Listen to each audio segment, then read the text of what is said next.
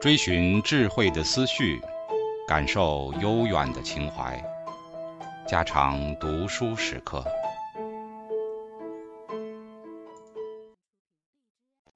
警告：慎入，非专业朗读，听后可能出现且不仅限于挺尸等严重不适，另切勿洗耳，以免污染水源。引发小猫、小狗中毒等严重生化事件。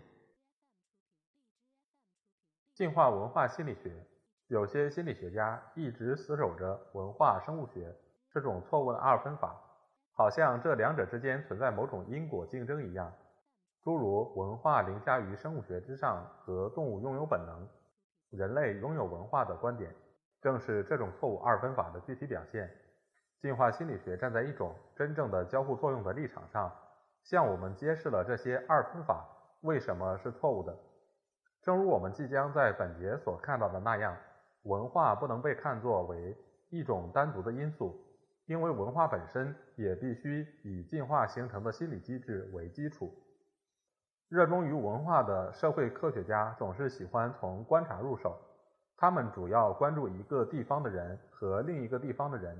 在哪些方面存在差别？委内瑞拉的亚诺玛玛印第安人通常会骄傲地炫耀他们头上的伤痕，因为这是他们在战斗中留下来的。在有些文化背景中，男性和女性用骨刺穿过他们的鼻子，在他们的嘴唇上纹身、打耳孔，甚至用长钉安全地刺穿他们的面颊。心理学家记下这些差异，并将其归结为文化。他们通常把生物学看作是全人类所共有的特征，而把文化看作是不同人群所拥有的不同特征。所以，在这些心理学家眼里，用文化来解释可变性似乎是不言而喻的。但是，进化心理学家提出了一种不同的视角。首先，我们最好把群体内部的相似之处和群体之间的差异看作需要加以解释的现象。这是因为。把这些差异变成一种独立的因果实体，即文化，会让那些需要加以解释的现象变得更加混乱。把这些现象归因于文化，无异于将它们归因于如下标签：上帝、意识、学习、社会化，甚至是进化。除非我们能够正确地阐述这些标签所包含的因果过程，否则这些标签根本不可能为这些现象提供合理的因果解释。一旦我们确定了我们想要解释的现象，比如某些群体所特有的观点、习惯、宗教仪式、人造物、信仰、表征、音乐和艺术等，下一步的工作就是寻找对这些现象的潜在因果解释。不过，我们需要先对唤起的文化和传播的文化加以区分。唤起的文化，所有的进化机制都会对环境条件做出相应的反应。瞳孔、汗腺、性唤起和嫉妒等机制就是几个常见的例子。唤起的文化是指那些因环境条件的不同而产生的群体差异现象，比如加利福尼亚州的人比俄勒冈州的人晒得更黑，这主要是因为两个州的日照水平存在差异。这样的文化差异其实只是由一种普遍的进化机制结合了群体之间的局部差异。作为机制的输入信息所产生的不同的狩猎者采集者群体所采用的合作型食物共享模式，是一个唤起的文化的具体例子。不同种类的食物拥有不同的分配规则，比如在巴拉圭的阿奇部落中，肉类是一种非常不稳定的资源，在任何一天当中，出去狩猎的猎人带着肉类回来的可能性只有百分之六十，所以。在具体的某一天中，很有可能一个猎人成功的捕获了猎物，而另一个猎人却空手而归。但是采集的食物却拥有非常稳定的来源。采集食物的数量主要取决于每个人所花费的精力。激发食物共享行为的原因在于这种食物来源的高度不稳定性。在非常不稳定的情况下，食物共享行为能够带来巨大的收益。如果这个星期你把捕获的肉和你的朋友共同分享，那么下个星期当你狩猎失败时，你就可以从朋友那里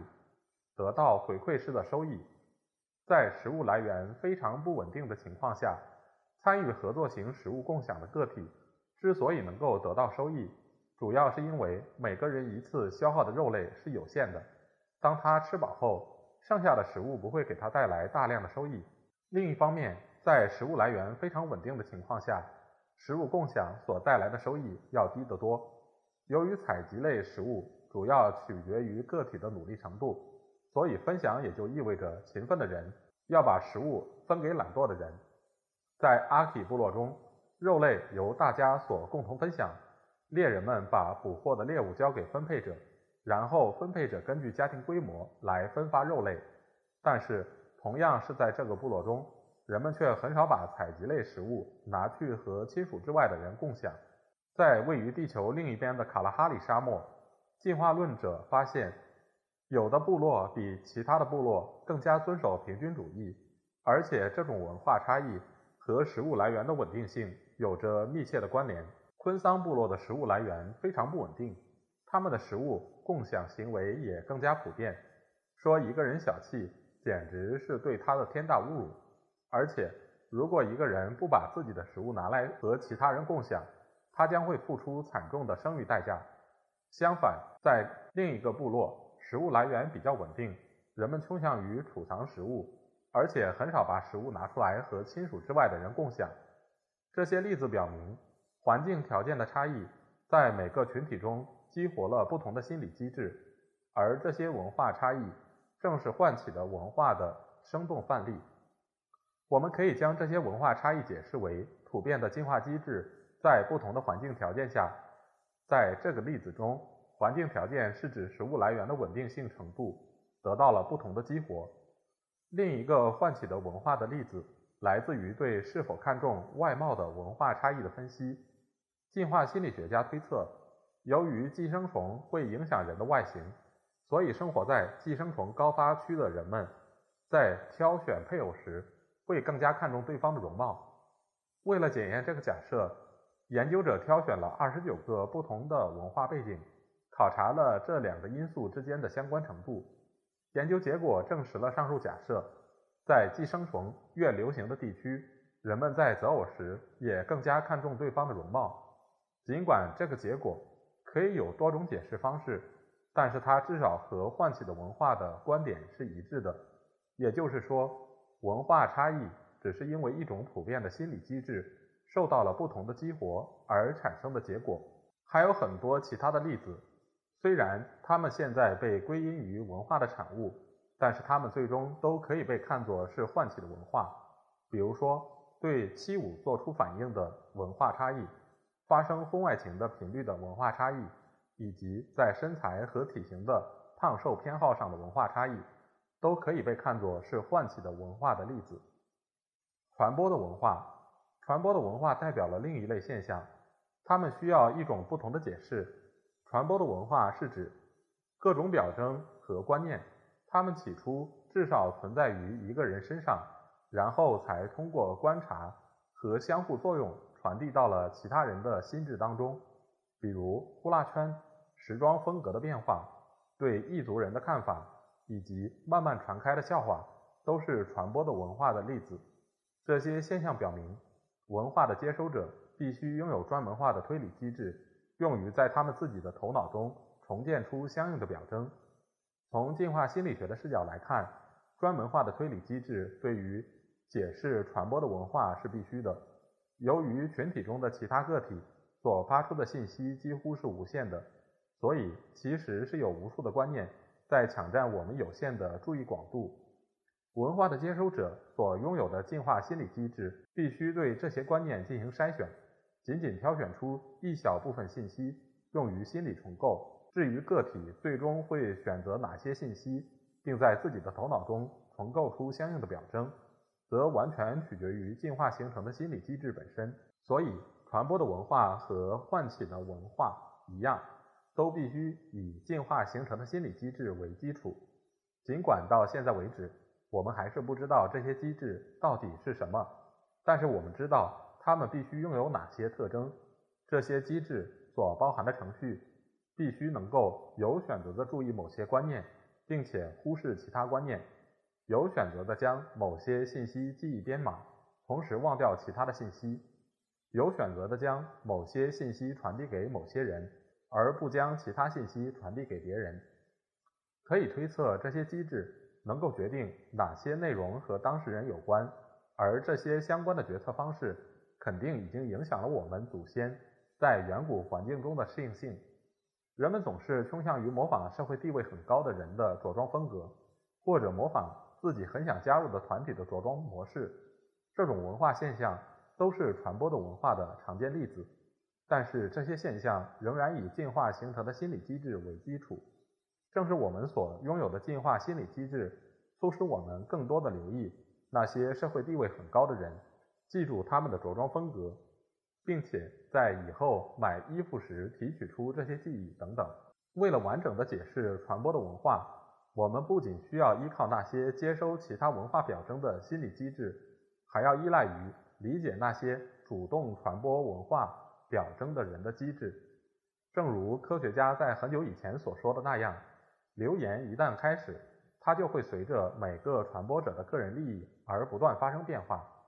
故意散播流言是传播的文化的最好例子。要想理解一个流言，你必须探究传播者本人的动机和利益。比如诋毁竞争者、削弱对方的配偶价值，并不是所有的流言都会得到同等程度的关注和传播。不同的个体对同一个流言的记忆编码和传播也是不一样的。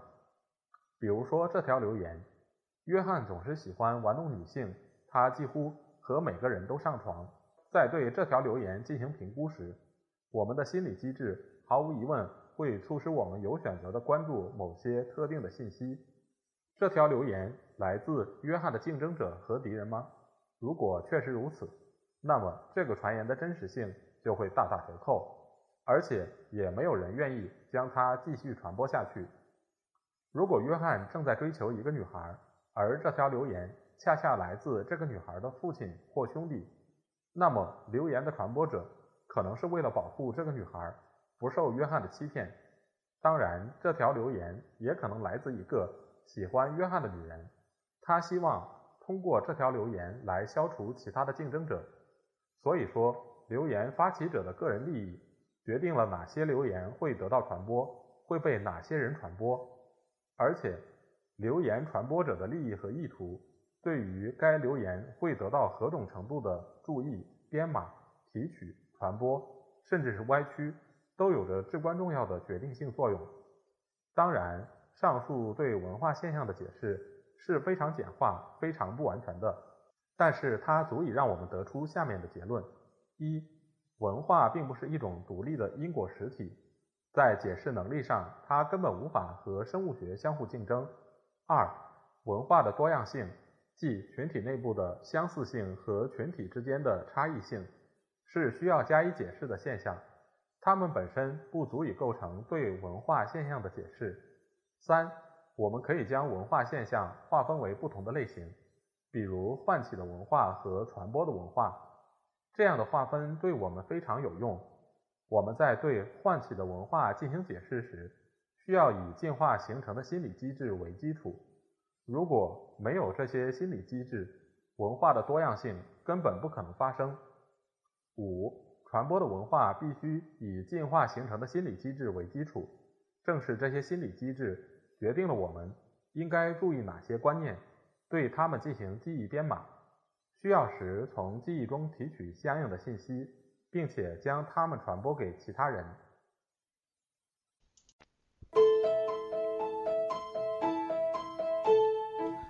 家常读书制作，感谢您的收听。